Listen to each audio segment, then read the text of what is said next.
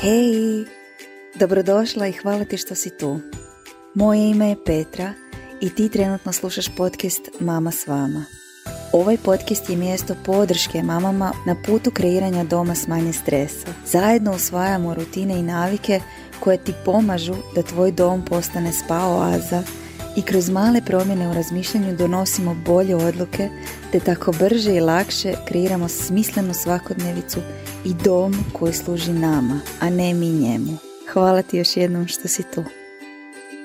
Hej ekipa! Pozdrav svima, dobar dan, dobro jutro, dobra večer, zavisi kad slušate ovu epizodu. Hvala vam što ste tu, hvala vam što se iznova vraćate slušati moj podcast, zaista mi to od srca znači. Ako se još niste povezale na dnevnoj bazi sa mnom, skočite do Instagram profila Petrin Dom, tamo malo više dijelim svoje svakodnevne misli, svakodnevne borbe i što se tiče biznis dijela i što se tiče majčinstva, pa tamo zajedno onda prolazimo svaki dan i dijelimo iskustva. Današnju epizodu želim posvetiti temi koja će zasigurno biti korisna svakoj mami, ali i ženi koja možda nije mama. A to su alati koje sam ja stekla i vještine koje sam ja usvojila kroz poduzetništvo, a koje mi koriste i u svakodnevici pogotovo u organizaciji doma, u organizaciji vremena, u postavljanju prioriteta i u majčinstvu na kraju krajeva. Nekako mi je želja da nakon što poslušate ovu epizodu i kad krenete dalje sa svojim danom, osjećate podršku u smislu ja to mogu. To je jedina stvar koju želim da uzmete od ovog, zato što Možda se ponekad osjećamo kao da smo preplavljene količinom zadataka, prioriteta, stvari koje moramo u danu napraviti jednostavno možda svakodnevicom kao takvom i životom ponekad. No međutim, želim vam reći da niste same i želim vam reći da sam tu upravo zato da dijelim sve što naučim, da dijelim svoje misli, da dijelim svoja iskustva s vama i da na neki način budem medij koji će prenijeti ono što sam sama usvojila drugima. Često me žene pitaju kako ja to sve stignem. Dakle, to je nekako pitanje koje se provlači, koje isto tako meni pada na pamet kad vidim neku mamu koja fura svoj biznis i radi još ono 300 čuda sa strane i naravno da je to stvar koja ti prva padne na pamet. No međutim, naučila sam i na vlastitom primjeru prvenstveno da postoje neki alati koji se daju naučiti i usvojiti i vještine koje se daju uvježbati, a koje nam pomažu zapravo da sve nekako uskladimo i da bez obzira što možda neke stvari ne stignemo u danu, se ipak osjećamo dobro i ispunjeno i da živimo svoj mir. Nije poanta da sve stignemo i da ono prekrižimo sve kućice na svojoj check listi i da se pritom pretrgnemo i da legnemo da se strovalimo u krevet na večer i da se sljedeći dan probudimo i da nam prva misao u glavi bude ok, idemo sve iz početka. To nije poanta. Poanta je da se osjećamo dobro, a da možda i nismo sve napravile. I sad ću vam ja ispričati svoje iskustvo i nekako sam to svela na deset glavnih stvari koje sam naučila kao poduzetnica, a koje mi definitivno olakšavaju svakodnevicu. Samo da dam nekakav kontekst. Naime, ja sam 2019. godine ostala trudna i negdje krajem 2019. godine sam već bila u jako visokom stupnju trudnoće. Rodila sam u siječnju 2020. Dakle, u prvom mjesecu 2020. Krajem 2019 se ispred mene pojavila poslovna prilika koju sam obje ručke prihvatila jer me trudnoća i moj započeti majčinski staž zapravo inspirirao da počnem istraživati kakve proizvode koristim, kakav je sastav tih proizvoda, što stavljam na kožu, kad se tuširam, recimo kad sam trudna i što ću koristiti na svojoj bebi. Počela sam istraživati proizvode i počela sam istraživati koliko je zapravo moj dom siguran za jedno dijete i shvatila sam da zapravo želim promijeniti kompletno svoj lifestyle, dakle način života i uvela sam low talks, o tome ću možda pričati i u jednoj epizodi zasebno, no za sada je dovoljno reći da prilikom tog istraživanja sam se zaljubila u cijeli taj proces i u eterična ulja i krenula sam mijenjati i sebe i svoj dom. I tu je nekako krenula ta moja ljubav prema svemu i kad sam shvatila da ja od toga mogu napraviti biznis i da ja to mogu raditi i pod navodnicima riješiti se posla od 8 do 4 u mom slučaju, za neke je to od 9 do 5. Meni je to bila ideja koja mi je zasjala i koje sam se jako, jako čvrsto primila i počela sam graditi taj biznis. Dakle, bacila sam se doslovno u duboku vodu. Dakle, da ponovimo, ja sam tada bila u, čini mi se, sedmom mjesecu trudnoće i nisam znala što me očekuje u majčinstvu zato što sam postajala majka prvi puta i svejedno sam imala snažno, snažno zašto želim ući u biznis i zašto želim izgraditi biznis i vidjela sam zapravo svoj postpartum i, i cijelu tu godinu dana porodiljnog kao priliku i kao na neki način slobodno vrijeme unutar kojeg ja mogu kreirati vlastiti raspored bez da moram otići na posao da bih svoj biznis postavila na noge.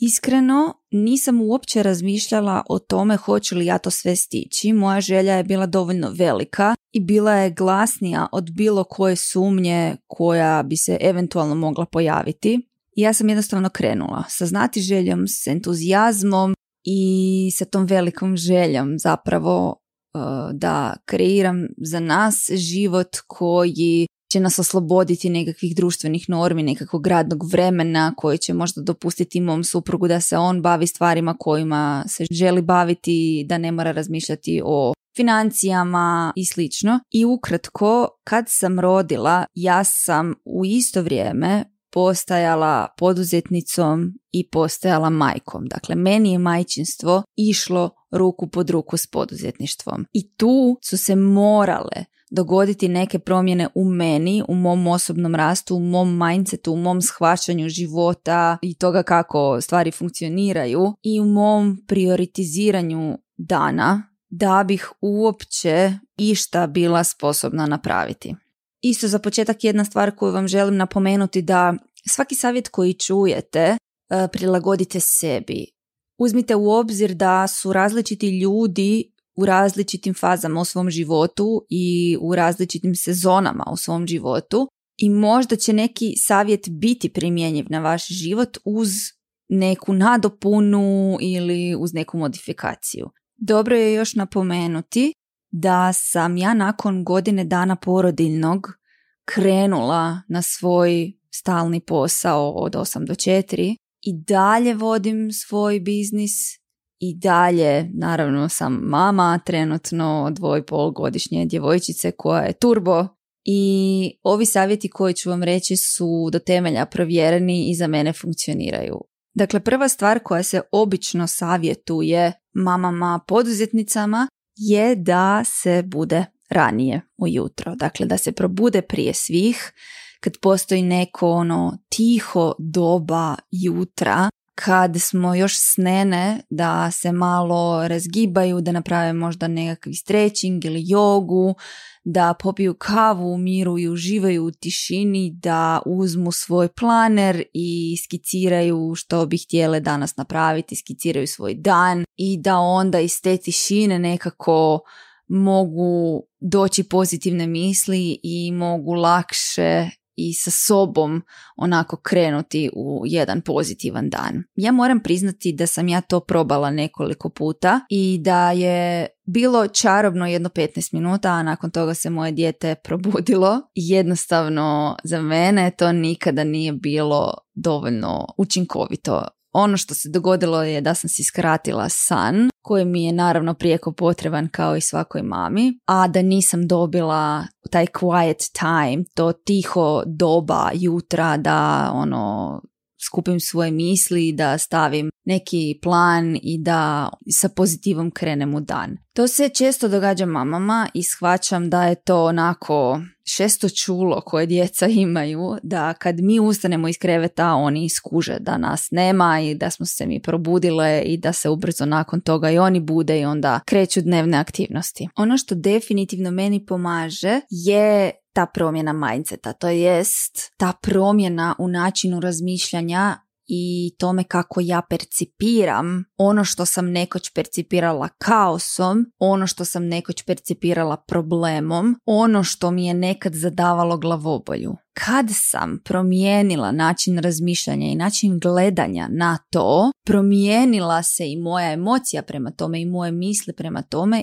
i lakše sam savladavala svaku prepreku i svaki izazov. Što će reći da ako možda iz svog riječnika ili iz svojih misli izaberemo izbaciti riječ problem, kaos, katastrofa i slično, onda ćemo takve stvari i prestati gledati na taj način jer naša podsvijest konstantno sluša ono što mi izgovaramo. Doslovno sam prestala govoriti da su nam jutra kaotična jer ako ja prestanem gledati na to jutro kao kaotično i ako ja biram uzeti svoju šalicu kave i bez obzira što se moje dijete probudilo i krenulo vaditi igračke, kockice, nešto što zna i proizvoditi buku, ja svejedno biram osjećati svoj mir i biram svoju šalicu kave popiti sa tim unutarnjim mirom. Nebitno je što je na van nered, što se ona igra, to zapravo i nije nered, to je njezin način igre. Djeca se igraju na način koji nama često izgleda neuredan, ali to nije to. Dakle, ne radi se o neredu. Ali mi moramo biti u stanju izabrati na to gledati kao na nešto što nas ne iritira. Ono što jako, jako pomaže u organizaciji općenito dana i života jedne mame poput mene koja radi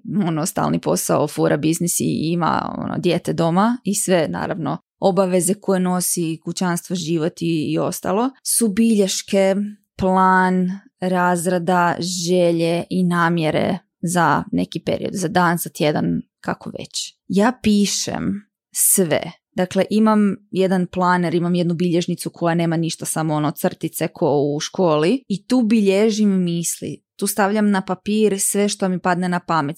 Ako mi je u glavi, sigurno će završiti na papiru jer na taj način oslobađam sebi mjesto u glavi. Na taj način vadim sve to što mi se kuha u mom mozgu i kad stavim na papir i kad to materializiram dolje, jednostavno dobivam taj mir, dobivam to, aha, ok, sad se to materializiralo, više mi ne mora oduzimati mjesta u glavi i puno mi je lakše. To sam čak znala raditi i prije spavanja, kad ono, znaš, legneš u krevet nakon cijelog dana i onda kreće moj mozak. I evo ga, i kreće analizirati, kreće dodjeljivati zaključke, kreće ono, bombardirati me sa nekakvim svojim bedastoćama. Doslovno sam znala uzeti, ako nemam taj tren papir kraj kreveta, uzmem svoj mobitel i u note z mobitela bacam te misli van. Samo ih bacam van. To se često puta zove journaling, to se često puta zove brain dumping. Pogledajte si te termine, googlajte. Možda čak nađete onako neke dobre smjernice o tome kako je to dobro raditi ako ste tek početnik, ali ja to radim isključivo intuitivno, dakle ono za mene nema pravila i bude mi puno lakše često kad mi neka ideja padne na pamet, doslovno trčim po bilo koju ono, račun, e, nešto gdje mogu zapisati to, taj tren, jer znam da ću zaboraviti.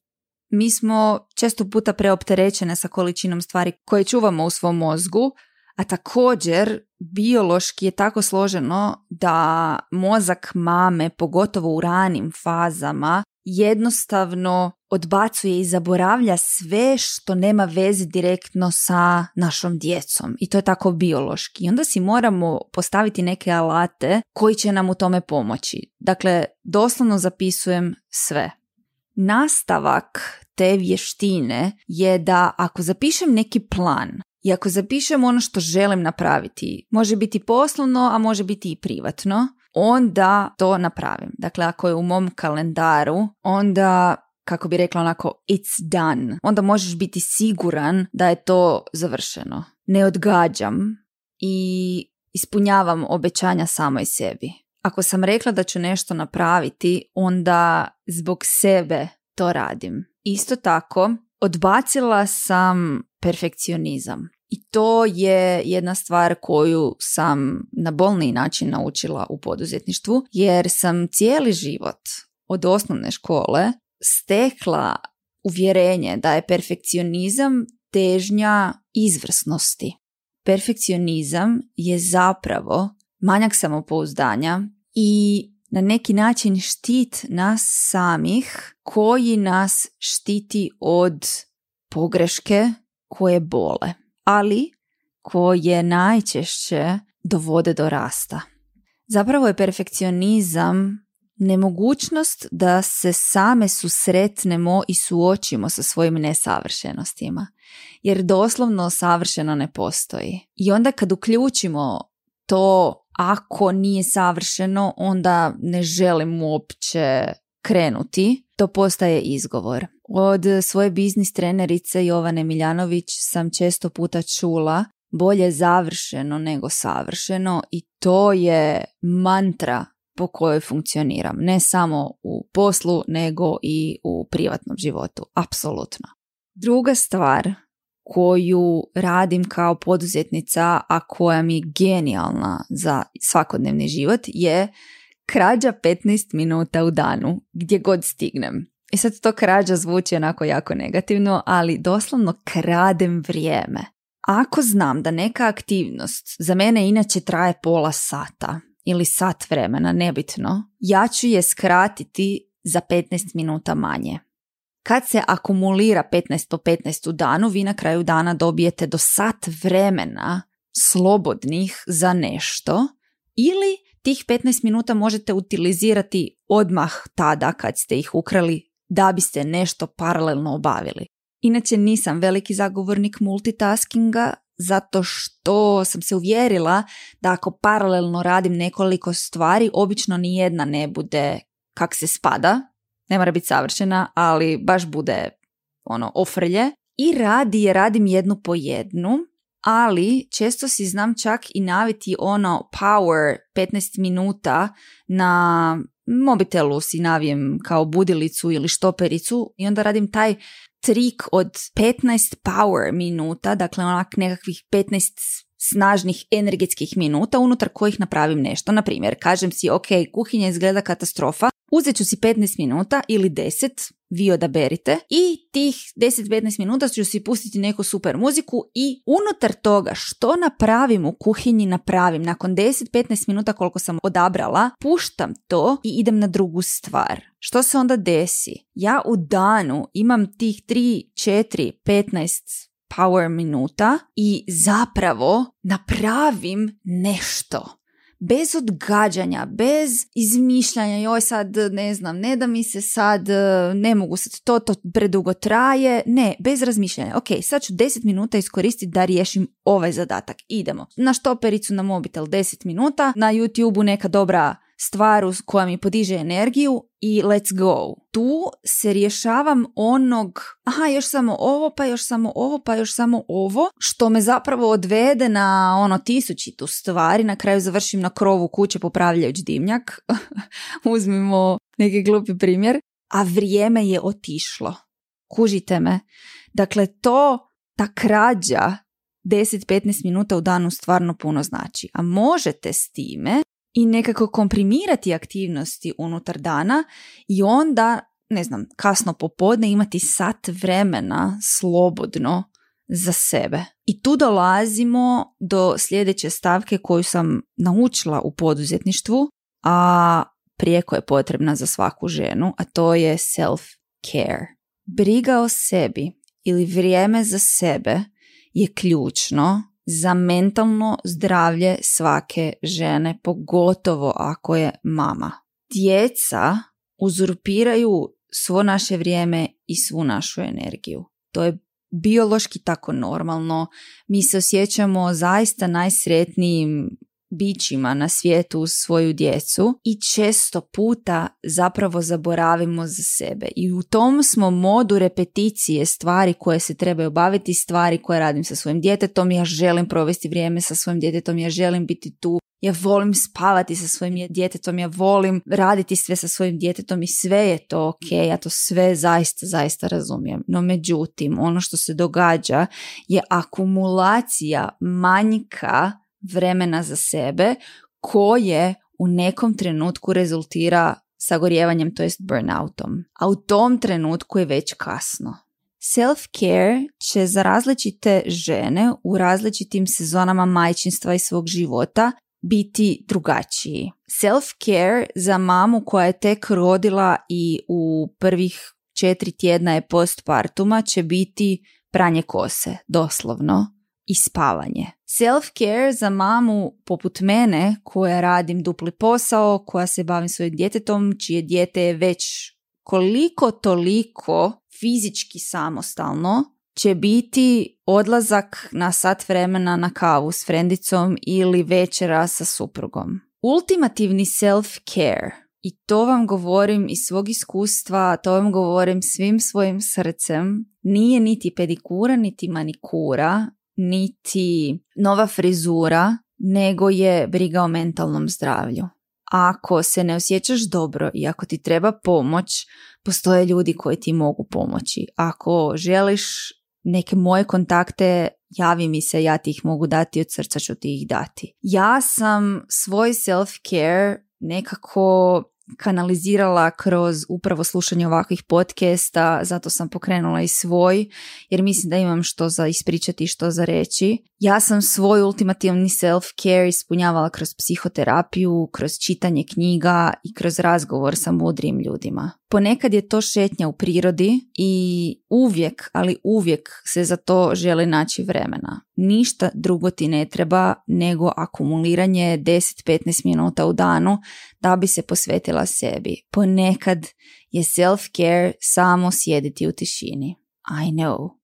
Četvrta stvar koju sam naučila da mi zlata vrijedi i da sam ja vrijedna toga i da zbog toga nisam niti sebična, niti nesposobna, niti lijena je delegiranje obaveza, pogotovo kućanskih. Dakle, to je za mene nekad značilo angažiranje neke gospođe koja bi došla jednom u dva tjedna i pomogla mi srediti veš, srediti kućanstvo i nešto treće. Ponekad to znači nazvati moje roditelje i reći možete li pola sata, sat vremena ili cijeli dan tijekom vikenda pričuvati Sofi da ja obavim neke stvari i da ja riješim za ostale repove ili da ja sebi napravim ono što želim ili ako ništa odmorim.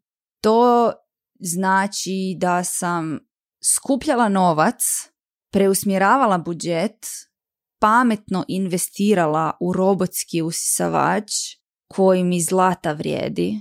To znači da sam si kupila parni čistač za pod s kojim u roku keks sve obrišem i bude čisto ko suza. Različiti oblici delegiranja obaveza, to jest prebacivanja obaveza na nekog drugog, će za svaku od nas biti nešto drugo.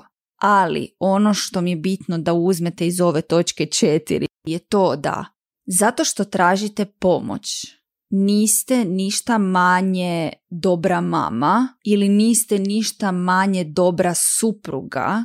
Dakle, nema nikakve veze s vašom vrijednosti. Ok? Naše društvo nas je tako odgojilo i mi nosimo takva uvjerenja u svojoj glavi da sve moramo same da se tu nalazi naša vrijednost, da se žena ostvaruje kroz kućanstvo i kroz majčinstvo i ne znam, kroz što još nam je nametnuto.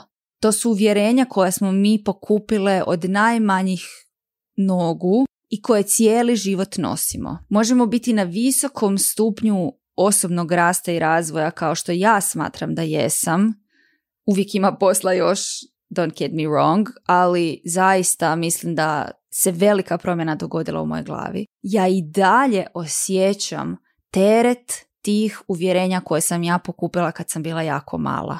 Jako je bitno da osvijestimo ta uvjerenja u trenutku kad nam se pojave u obliku misli u našoj glavi i da ih svjesno odbacimo bez donošenja zaključaka. Ja sam i dalje dobra mama, iako danas nisam skuhala topli obrok svoje djeci, ok?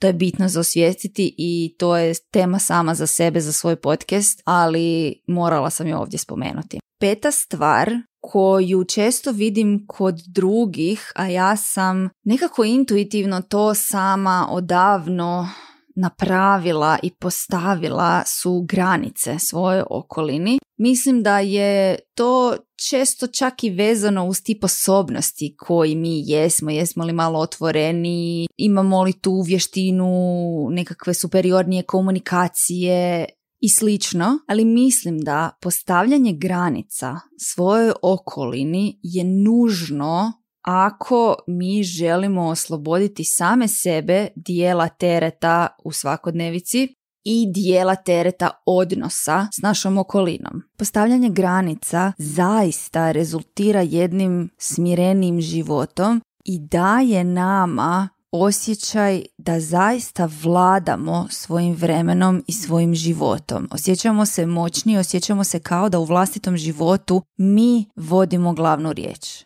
nitko drugi. Postoje različite vrste osobnih granica. Postoji fizička osobna granica, postoji seksualna osobna granica, postoji vremenska osobna granica, postoji emotivna osobna granica i slično. Najbanalniji primjer iz svakodnevice koji sam ja postavila i koji ljudi iz moje okoline jako, jako dobro znaju je moje vrijeme. U smislu da ako sam ja sebi postavila svoje prioritete unutar svog dana. I ako ja, na primjer, nešto radim sada, bilo to odmaranje ili bilo to neki zaista rad, intelektualni ili fizički, i u tom trenutku mene nazove bilo tko, moja prijateljica, moja sestra, moja mama, moj suprug, moja svekrva, bilo tko, sa nekom svojom idejom kako da bismo mogli to i to ili me zamoli da nešto provjerim, pogledam i zapravo prekinem onu aktivnost koju ja trenutno radim. Ja ću u tom trenutku reći nema problema, ali to ti mogu pogledati za sat vremena ili to ti mogu pogledati večeras ili to ti mogu pogledati sutra. Ja neću prekinuti svoju aktivnost, osim ako se naravno ne radi o nekakvoj hitnoj situaciji, ali to svi znamo logički procijeniti, ali neću prekidati ono što ja trenutno radim. To je postavljanje granica. Druga stvar, postavljanje granica vlastitoj djeci je nešto što je roditeljima vrlo teško, ali što je presudno i za njihov odgoj i percepciju toga što je u redu, a što nije u redu raditi drugima i što je presudno za naše mentalno zdravlje. Ako smo mi ogledalo svoje djece, a učimo ih da je u redu prekidati mamu kad mama nešto radi, bilo što, onda ćemo im dati do znanja da je u redu ne samo da oni to jednog dana rade drugima, nego da drugi to jednog dana rade njima. Ja sigurno neću biti mama koja će svojoj djevojčici ugraditi svijest da je u redu da je bilo tko u bilo kojem trenutku prekida sa aktivnosti koja nije njoj na listi prioriteta. Da zaključim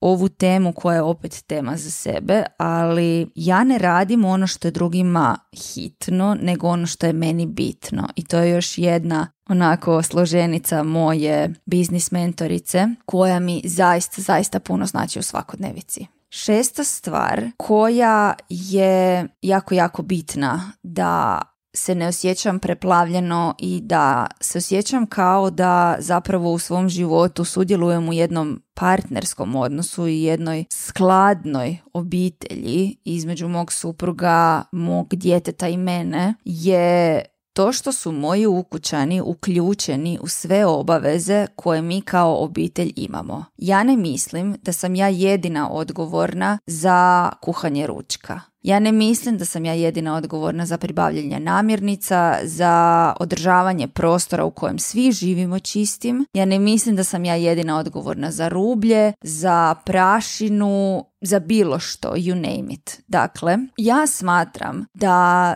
smo svi odgovorni za svaki dio našeg zajedničkog doma i da smo svi odgovorni za to osjećamo li se mi ugodno u svom domu ili ne. Tu je promjena mindseta i rad na vlastitim uvjerenjima velik dio kolača i to hoćemo li se riješiti tih društveno nametnutih obrazaca da žena mora sve sama.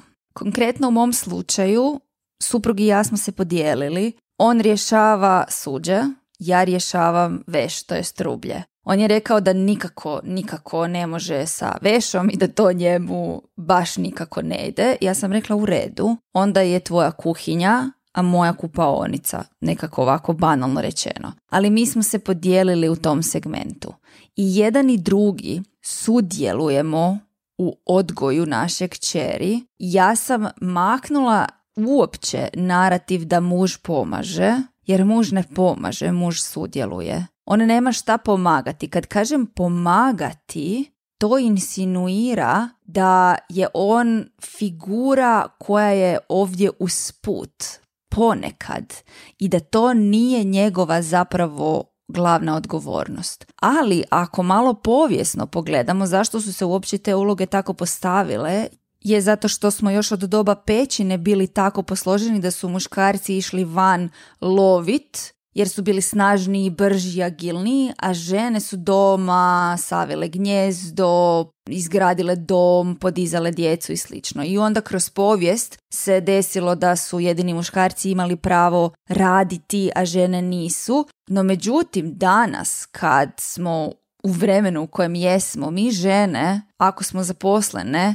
radimo jednaki broj sati kao i muškarac. I zašto bismo prihvatile taj segment da doma radimo samo mi. Djeca također trebaju sudjelovati u kućanskim poslovima i aktivnostima oko prostora jer će onda i oni jednog dana moći taj bolji obrazac prebaciti na svoju djecu i isto tako izaći u odrasli svijet sa ispravnim uvjerenjima. Sljedeće što sam naučila u poduzetništvu a što mi jako, jako pomaže u svakodnevici je pod brojem sedam moje zašto. To jest razlog iz kojeg ja radim sve što radim. Razlog zbog kojeg ja odlazim i na full time job svaki dan i razlog zašto gradim svoj biznis sa strane i razlog kako to sve uspijevam sa svim obavezama koje imam. Moje zašto je uvijek pogonsko gorivo za sve što radim. Ako želite čuti malo više o tome, nešto sam pričala i u prošloj epizodi, pa je poslušajte ako još niste. Moje zašto, to jest tvoje zašto, vaše zašto, će uvijek biti pozvano onda kad ti je najteže, onda kad se osjećaš loše, onda kad imaš baš jako težak dan, onda kad ne znaš više gdje bi sa sobom, kad su svi planovi pali u vodu, kad, kad imaš osjećaj da se cijeli svemir urotio protiv tebe, e onda stani na par minuta, zatvori oči, udahni duboko, osvijesti misli koje ti dolaze u tvoju glavu, zamijeni narativ negativnosti sa nečim pozitivnim što će te izvući iz tog trenutka i sjeti se svog zašto. Zašto to radiš? Zašto nešto radiš? Samo napomena da ovaj način pozitivnog razmišljanja nije jedini ispravan i da je ok ne osjećati se ok. Da je ok ne biti ok. Postoji nešto što se zove toksična pozitivnost i ne smatram da je to uopće dobro za našu psihu i za naše mentalno zdravlje, a to je kad pozitivu forsiramo pod svaku cijenu i zapravo ne dopuštamo same sebi da se osjećamo loše. A osjećati se loše je zapravo prirodni biološki mehanizam organizma da neke stvari zaliječi. I bitno je poštovati sama sebe i osjetiti kada je zapravo loše i kada treba stati, uzeti day off, napraviti neki ček sa samom sobom, napraviti introspekciju, samorefleksiju i potražiti pomoć ili kad je samo dan pošao po krivu i moje loše misli i moj agresivan govor prema samoj sebi možda prvenstveno neće ništa riješiti i mogu tu situaciju okrenuti na pozitivno tako da razmišljam pozitivno. Ok. Osma točka koja je isto na ovom popisu stvari koje sam naučila kroz poduzetništvo je rad na sebi. I mislim da sve ove prethodne točke zapravo spadaju u ovu i da su dio nje, ali morala sam ju izdvojiti kao zasebnu da osvijestimo da taj segment, ta nazovimo vještina, to nije vještina, to je tendencija, je nešto što se neće dogoditi samo od sebe, osim ako se nažalost ne dogodi neka prekretnica i neko možda osobno dno nakon kojeg shvatimo da se mi moramo početi mijenjati da bi se naš život počeo mijenjati. Ali u protivnom, naravno da ne želimo da dođe do toga, već je osobni rast intencija. Osobni rast je želja da ne samo naučim nešto o sebi i o ljudskoj psihologiji i o majčinstvu i o self-careu i o ne znam, nego da naučeno primijenim. Da, da dam taj dodatni effort, taj dodatni trud da bih svoj život prvenstveno dignula na, na jednu višu razinu, da bih postala svjesnija svoje svakodnevice i da bih postala svjesnija vlastitih radnji, vlastitih emocija i vlastitih misli, da bih mogla generirati bolje rezultate i u konačnici zaista živjeti život punim plućima. Deveta točka koja je usko vezana uz osobni rast je odluke donosim iz mjesta bolje sebe.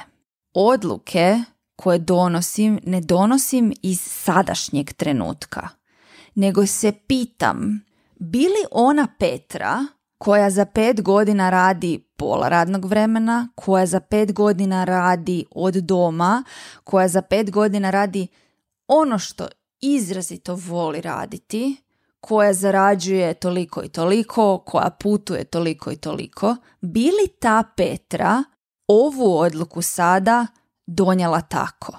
To jest, kako bi ta Petra koja živi taj život za pet godina koji ja zamišljam, donijela tu odluku? I kad počnemo donositi odluke iz mjesta rasta, iz mjesta svoje bolje sebe, onda i te odluke budu bolje. Onda donosimo odluke iz onog mjesta i sukladno onom životu kojeg priželjkujemo. I došli smo do desete stvari koju toplo preporučam svima, a koja je ujedno i zaključak ovoj cijeloj temi, a to je pojednostavljeni život.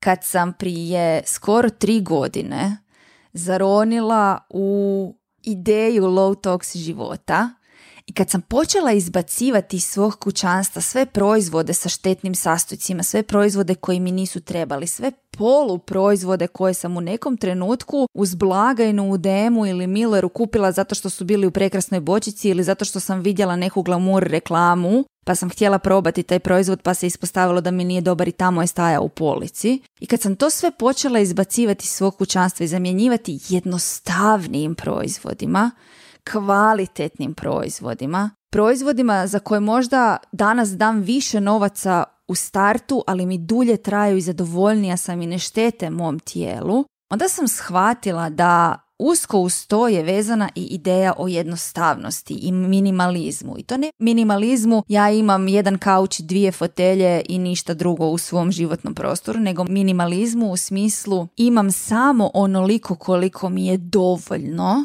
onda se moj život promijenio i pojednostavnio. Onda je moja svakodnevica ispunjena samo stvarima koje me vesele i koje mi služe a ne stvarima koje sam nakupila tijekom vremena i koje samo sada tu stoje, koje skupljaju prašinu i koje zahtijevaju moje vrijeme i moju energiju da bi ih održavala. Sve takve stvari za koje danas osjećam da mi samo troše energiju, a ne donose ništa, eliminiram iz svog života. Doniram, bacim, recikliram ili prodam. To sam počela raditi na ono valjda tromjesečnoj bazi i radim to revidiranje svog životnog prostora konstantno i u tome nalazim nevjerojatnu utjehu i nevjerojatnu radost. Jer očistiti prostor od svih viškova znači dati sebi više vremena pod A da uživaš u tom prostoru, a pod B da ne moraš toliko stvari održavati. Jer manje stvari jednako više vremena. I to je najjednostavnija formula koja je zapravo meni donio taj low tox i život bez štetnih kemikalija jer sam tu vidjela koliko sam proizvoda imala u svom kućanstvu i u svom arsenalu koji ne samo da su mi štetili nego su mi i oduzimali vrijeme, a kad bi sve zbrojila puno sam za njih i platila. Tako da više ne nemam impulzivnu kupnju jer sam osvijestila što je to. Kupujem zaista svjesno i kupujem ono što mi treba i ono što mi koristi. Ako vas zanima više o tom načinu života, škicnite ako ste na YouTube-u trenutno ostale vide o low toxic životu i o jednostavnosti i tim nekim stvarima koje ja radim da si pojednostavnim život. A ako trenutno ovo slušate na nekoj podcast platformi, otiđite na YouTube kanal Mama s vama i tamo ćete naći dosta ovih tema obrađenih upravo što se tiče jednostavnosti života. Eto, draga ekipa, nadam se da sam vam sa svojim ovim savjetima i vještinama i svojim iskustvom nekako možda malo otvorila temu pojednostavljivanja života i postavljanja vlastitih granica i postavljanja sebe i svog kućanstva na način da nas ne opterećuje i da mi na kraju dana imamo nekakav mir, a da se ipak osjećamo da jesmo bile produktivne. Drago mi je da ste bile sa mnom. Znam da žene većinu svog vremena moraju biti visoko produktivne, to jest da se od nas očekuje da budemo visoko produktivne, ali zaista tu i tamo trebamo pomoći, zaista moramo jedno drugoj biti podrška u tome. Danas mi se čini doslovno da imam više vremena nego prije, a danas imam i dodatni biznis i posao i dijete, što zaista oduzima jako puno vremena i energije i sna. Tako da nadam se da će vam neki savjeti u primjeni biti dobri i funkcionalni i čujemo se u nekoj sljedećoj epizodi. Šaljem veliki zagrlje svima.